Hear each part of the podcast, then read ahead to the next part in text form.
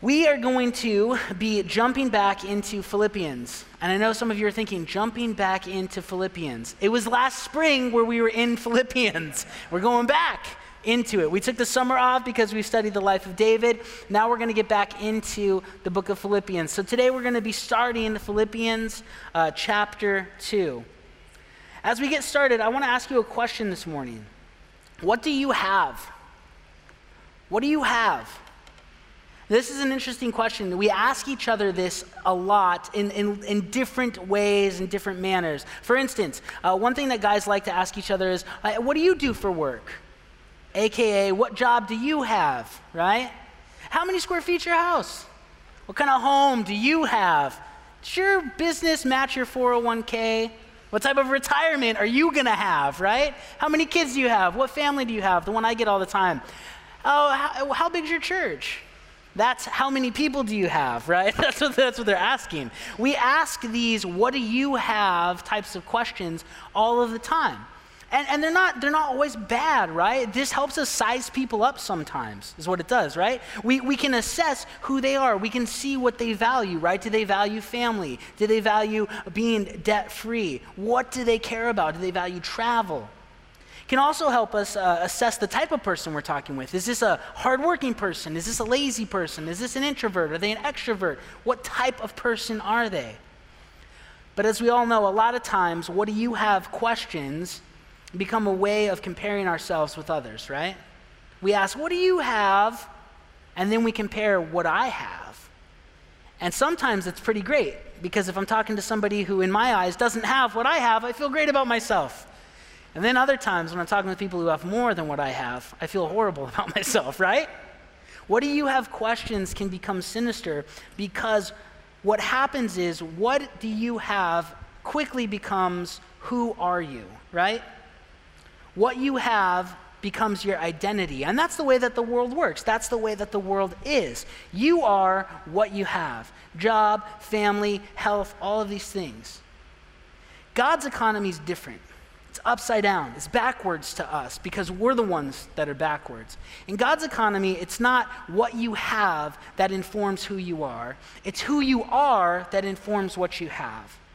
And that's what Paul writes to the, the Philippians, and that's what we're going to be looking at today. Who are we? And based on our identity, what do we have, and how do we live in light of that?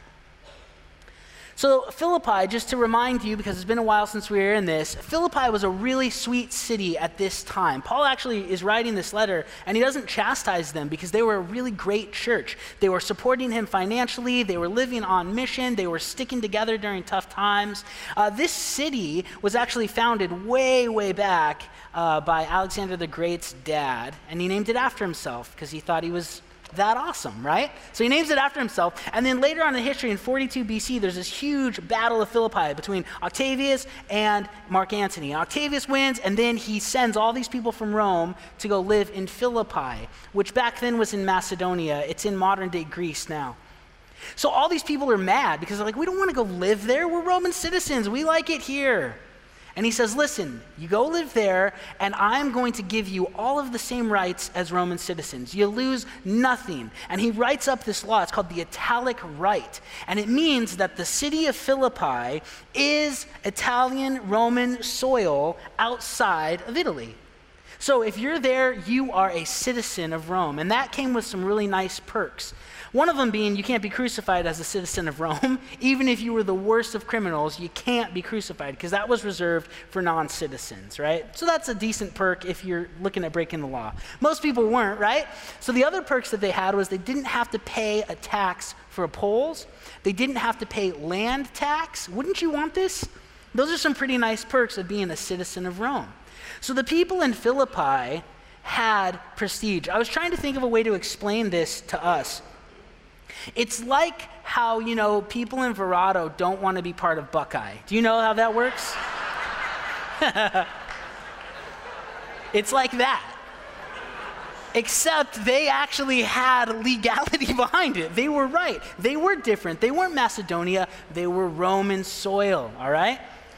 They all the Verrado people hate me right now. That's all right. it's all right. That's what it was like. They had privileges that came with this. So, what I'm trying to emphasize is to the Philippians, citizenship's a big deal. It's a big deal, and it meant something to them. They were better than everybody else in, in the area that they were in. And Paul knows this, and he speaks to this. And I want you to look at Philippians. We're, we're going to be in chapter 2, but we're going to start looking at chapter 1, verses 27 and 28, because this is the charge he's giving and where our, our passage fits in. So, Philippians 1, 27 and 28. He says, Only conduct yourselves in a manner worthy of the gospel of Christ so that whether I come and see you or remain absent, I will hear of you that you are standing firm in one spirit, with one mind, striving together for the faith of the gospel. In no way alarmed by your opponents, which is a sign of destruction for them, but of salvation for you, and that too is from God.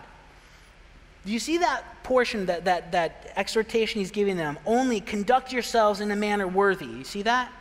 Literally in Greek, that says, live as citizens. He uses the word citizens. Live worthy as citizens of the gospel. Which to the Philippians, they go, oh, yeah, citizenship. We know what that is. That's a big deal to us, right? And he's saying, you're not just citizens of Philippi with your Roman citizenship, you're citizens of heaven. Later on, actually, in chapter 3, verse 20, he's going to say that. We're citizens of heaven, right? This is a big deal. So, how do we live worthy as a citizen of heaven? How are the Philippians to do that? Well, he lists two things in this passage of what they're to do. The first we saw in verse 28. He says, Don't be frightened by outside opposition. Don't worry about that, okay? As a church, we are citizens of heaven, so outside opposition we're not supposed to get stressed about. And then what he's going to say in chapter 2 is, and you need to live in unity and humility with each other. You know, most churches, uh, blow up not because of external opposition, but because of internal problems. Did you know that? Church splits don't happen from the outside, they happen from the inside. And the Philippian church was doing fine. There weren't problems, there weren't factions developing. But Paul knows, based on his work with other churches, hey, you got to be unified together. It's really important to walk humbly as the citizens you are internally. And that's what he's going to go on to explain for, for chapter 2, using Jesus as our example.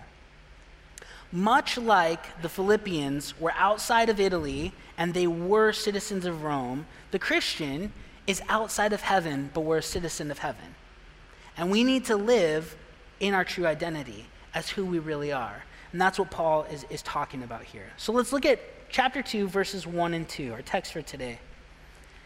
Based on living as citizens, he says, Therefore, if there is any comfort in Christ, if there is any consolation of love, if there is any participation in the Spirit, if any affection and compassion, make my joy complete by being of the same mind, maintaining the same love, united in spirit, intent on one purpose.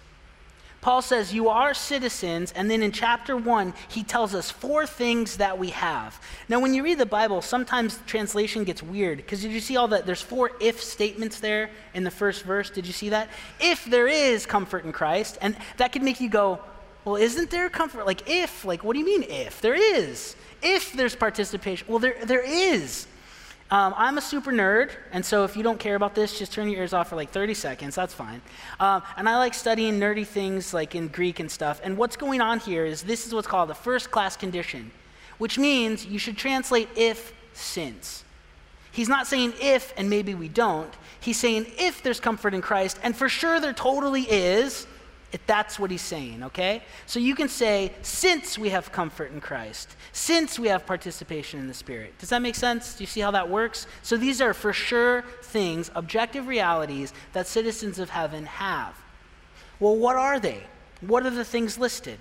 The first, he says, is since you've got comfort in Christ. What he's referring to here is the salvation that the Philippians experienced and the comfort they have knowing they're secure in Christ. They're secure in their salvation. I know so many Christians, I've talked to, I mean, even lately, a lot, and they worry about whether they're really saved. Have you ever thought that? Some have, some haven't. Doubt's okay, it's not a bad thing. But let's just think about this. When we start to wrestle with, am I really going to heaven when I die? The Bible says, believe on the Lord Jesus Christ and you will be saved. That's actually what Paul told the Philippian jailer, right? So he's in this group. You believe. Johnson, you believe. You're born again. You can't become unborn, right? Adopted as sons and daughters. You can't become unadopted by God. Actually, in Rome, adoption was more legally binding than having biological children. I don't know if you knew that. But if you had biological kids in Rome, you could take them to the dump if you didn't want them and just leave them there. No, I'm not kidding. Like, for real, you could. Uh, the cool thing was Christians would go adopt these kids. And then, um, but if you adopted somebody in the Roman world, you could never get out of that relationship. So when Paul says we're adopted, it's more of a stamp of approval than being a biological child. It's a big deal, it's something that can't be reversed. Once you're born again, once you believe in Jesus, it's a done deal and you can't get out of it. You're a citizen of heaven. And so many people worry about, well, did I do it right? Was I sincere enough? And what they start to do is they look at their performance as the basis for their security. And that's a horrible place to look because your performance wanes. Some days you do okay, some days you're miserable. You struggle with sin. You're going to struggle with sin. It's up and it's down. And, and people worry about their assurance based on how well they're doing. We can't look at how we're doing for our security we have to look to Christ and what he did, and that's it. And it's done, and it's complete. There's comfort in that. There's not comfort when I look to my performance to see if I'm really in or not. It doesn't help. It causes anxiety. It would be like if a Philippian was worrying about having to pay a poll tax. And everyone's saying, You're a Roman citizen. We don't pay taxes. Yeah, I know, I know that's what the law says, but I'm just a little freaked out, so I'm starting to save up and I gotta, and they're like, You're a crazy person. You're not resting in who you are. And I love what he says is there's comfort in Christ. There's comfort in knowing you're secure, but there is a lot of discomfort when you don't remember who you are. There's a lot of discomfort when you start looking to your performance and how well you're doing as the basis of getting into heaven, when it's not about you at all. It's about Christ. Jesus paid it all, right? We sing songs like that. We don't sing, Jesus got us off to a good start, and now I got to work really hard to get it, right? But a lot of Christians act like one day I'll become a citizen. No, you are a citizen. You are a citizen of heaven. Live worthy of who you are. That's what Paul's calling us to do. There's great comfort in knowing that there's nothing that I can do to lose my salvation because it's held secure in the hands of Jesus and in the hands of God. I love what Paul said in another letter. Uh, he said, Nothing can separate us from the love which is in Christ Jesus. You see that? In Christ. Nothing can separate us from the love of God in Christ Jesus. And then he lists all this stuff that can't separate you height, depth, angels, demons, right?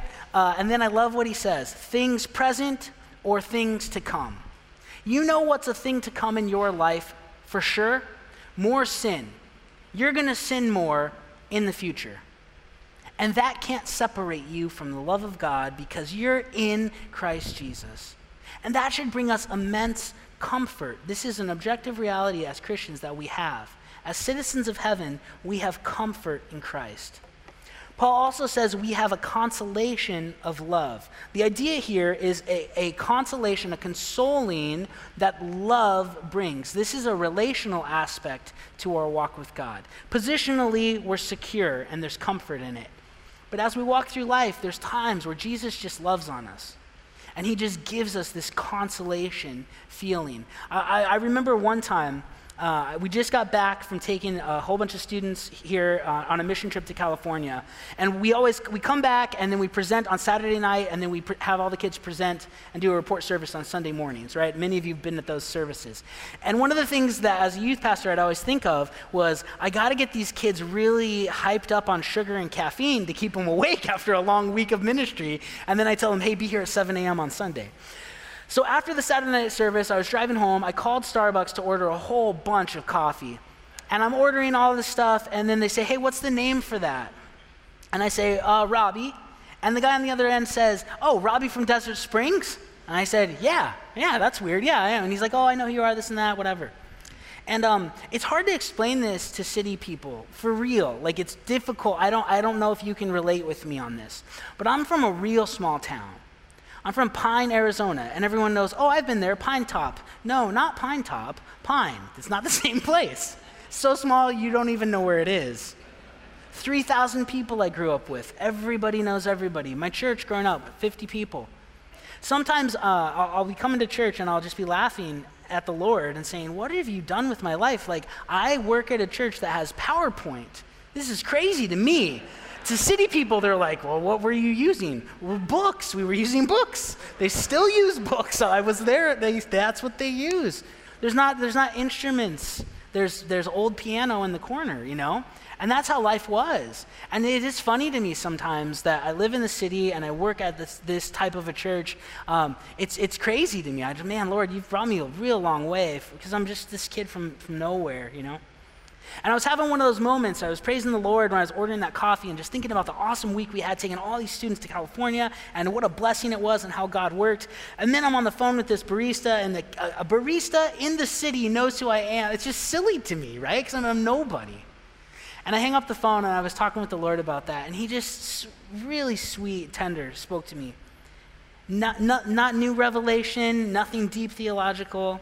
He just said, I know what you mean. I was from a small town too. And I went to the city. And it is, it is a funny thing. And it just this rush of like consolation of love from my Savior. He, he just loved me. Have you've experienced that as a Christian? You've had times where he's just said the sweetest thing where he's just at the right moment, consolation of love. These are objective realities we have as citizens. We have comfort in knowing we're secure in Christ. And we have times where he just consoles us and just shows us that he's tangible, that he's close, that he loves us. Another thing Paul says that we have is participation in the Spirit. The Spirit being mentioned here is the Holy Spirit. Now, everywhere when you read in Scripture and it says Spirit, it doesn't mean the Holy Spirit. Sometimes it's the human Spirit. But here, it's the Holy Spirit. And he's saying to Philippians, you guys have participated in the Holy Spirit and you know it. Well, what does that mean? What's the ministry of the Holy Spirit? One of the things that the Holy Spirit does is it convicts Christians and non Christians of sin. Have you been convicted of sin? Yes, you've participated in the Holy Spirit. That's great. You felt that. You've had a guilty, unconvicted feeling because the Spirit lives in citizens of heaven. Another thing the Holy Spirit does is He helps us in our prayer life. When we don't know how to pray, when we don't know what to say, when we're going through agony, depression, tough times, He moves in and He intercedes on our behalf. Another thing the Holy Spirit does is He brings about the fruit of the Spirit in our life. It's not our fruit, but as we stay close with Jesus and we're being conformed more and more like our Savior, we see love, joy, peace, patience. Sometimes, do you see like you're just, you're doing really good in Bible reading, you're regularly praying, you're abiding in Christ, and all of a sudden you notice yourself being more of a patient person? Have you ever noticed that? It's not like you're trying to, you just see, oh man, these things aren't frustrating me like they used to. What's going on with me? Fruit of the Spirit. You're participating in the fruit of the Spirit a really big evidence for the church at Philippi that they were participating in, in the one spirit was who this church was made up of. There is a ragtag group of people that made up the church at Philippi. If you go back to Acts and you see Paul goes into Europe for the first time, and he goes down by a river in Philippi and he meets this lady named Lydia. She believes the gospel. She becomes the first part of the church at Philippi. Who is Lydia? She is a rich fashion designer. She's loaded. You know how we know that? Because she's from Thyatira. She's not even from Philippi. But her house in Philippi that she's summering at is big enough. She invites all these people to live and stay there. She had money. She dealt in purple dye. She is a fashion designer from the big city on vacation in Philippi. That's the first person who becomes part of the church. The next person is, is somebody completely opposite of this. Paul is ministering in Philippi, and there's this slave girl who's demon possessed who keeps coming up behind him, screaming, This man is following the one true God. He follows the God Most High. And, and, and Paul was getting annoyed with her. And I love the text because it says, Being greatly annoyed, he turned and he cast the demon out of her, right? And after he, he, he cleared this, this slave girl of demon possession, her, her owners were really mad at him because you took away our lucrative business. She can't predict the future. She can't be a fortune teller anymore. What are you doing to us? And they cause a big scene. Paul gets thrown in jail. But you've got this demon possessed, ex demon possessed slave girl who now becomes part of the church. What does she have in common with Lydia? Nothing outside, but, but uh, they have the Spirit in common. Third person that becomes part of the church in, in Philippi. Paul's in jail because of the thing with the slave girl. And then an angel busts him out, right? There's this big earthquake, the, the chains open, the, the doors open. And the jailer who's there thinks that he's dishonored his country. He thinks he's dishonored his family because he let people escape. So he decides suicide is the honorable thing to do. So he's about to fall on his sword. And Paul says, Stop, nobody's left yet. Don't kill yourself. You didn't lose us. And the guy looks at him and says, What must I do to be saved? And they say, Acts 16:31, believe on the Lord Jesus Christ, and you will be saved. He gets saved, he takes them to his house. The people in his house, his kids, his servants, they believe in Jesus. The church is starting. This man was most likely a retired military. Philippi, uh, like being, uh, it, it, w- it was like Verrado in a sense, but it was also like Pebble Creek in a sense because it was a retirement community.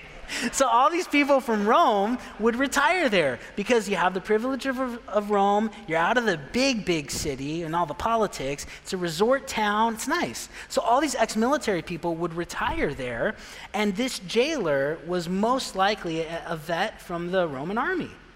He's retired there and he's working a blue collar job. Blue collar, ex military rich fashion designer from Thyatira, slave girl who'd been demon possessed. What do these people have in common? The Spirit. They have the Spirit in common. Have you gone to other churches, traveled around, met other Christians? There is this weird affinity that you have with them. There's like an instant comfort level, an instant trust. I traveled to France, Honduras, Romania, the Philippines, Rwanda, I meet Christians I can't even talk with because I don't know their language. And yet, there's this affinity, there's this oneness, there's this we're together thing that I experience. It's the Spirit. They've participated in the Spirit. I've participated in the Spirit. One Spirit. That is a, an objective reality that as Christians we have. We have comfort and security in who we are in Christ. We have consolation of love that God brings into our lives at times. And we have participated in the Spirit, and we can know it because He convicts us of sin. He prays on our behalf. We see the Holy Spirit, uh, the fruit of the Spirit at work in our lives, and we have an affinity with other believers. The last thing that Paul mentions we have is affection and compassion. Now, when I read this, I thought, whose affection and compassion? Does this mean like each other's? Like the church is affectionate and compassionate? Because, yeah, that happens sometimes, and then sometimes it doesn't, right? If you're waiting for my affection and compassion, some days I'm okay at it, and then other days I'm terrible at it, right? So that's not something that we always have amongst ourselves. Who is this from? Whose affection and compassion? And as I studied it, and the more I read it, I'm pretty convinced that this is affection and compassion from God the Father. And what Paul's saying is in these four things, we have all parts of the Trinity actively being a part of what we are, being a benefit of citizenship in heaven. Affection and compassion of the Father. You remember John 3:16. God so loved the world that he gave his son. Moved by great love, he gave. One of the verses, well, probably like the most common verse known from the book of Lamentations is Lamentations 3 22 and 23, right? The steadfast love of the Lord never ceases, His mercies never end because they are new every morning, right? Mercies. This word compassion in Philippians is the word mercy. We have a God who's affectionate and loves us. We have a God who is merciful towards us. When I was in seminary, um, my, my friends that were studying Greek with me, we'd always ask each other, what's the weirdest Greek word you found in the New Testament, right? Like, what's the funniest sounding one? And this word was always top of the list. There was one that was called scubala, which that's a cool word, right? Scubala. That's also in Philippians. But the one that I'm talking about here, it's the word for affection, and it's the word splachnon. It sounds German almost, doesn't it? splachnon. You got to spit when you say it. And it's the word for affection. And do you know what it literally means? Your guts. It means your intestines. And you go, what does that have to do with affection? It is bizarre to us because when we want to convey deep affection to somebody, we say, I love you from the bottom of my heart, right? That's what this is meaning. I love you from the bowels. I love you from the depth of me. This was a common phrase that they would use. Oftentimes, we'll translate it heart because we get what that means, and if it was translated guts, it'd be weird. But that's what it's saying. I love you from the depth of who I am, from deep, deep down, I have affection for you. Splachnon. God has affection for you from the depth of his being. This is amazing. This isn't something you're earning, this is something you have. This is a perk of citizenship. You have this objective reality currently. The word compassion is the word mercy, right? Mercy. It's important for us, I think, to understand the difference between grace and mercy, right? A lot of times they get conflated. They're different things. Uh, justice is getting what you deserve, okay?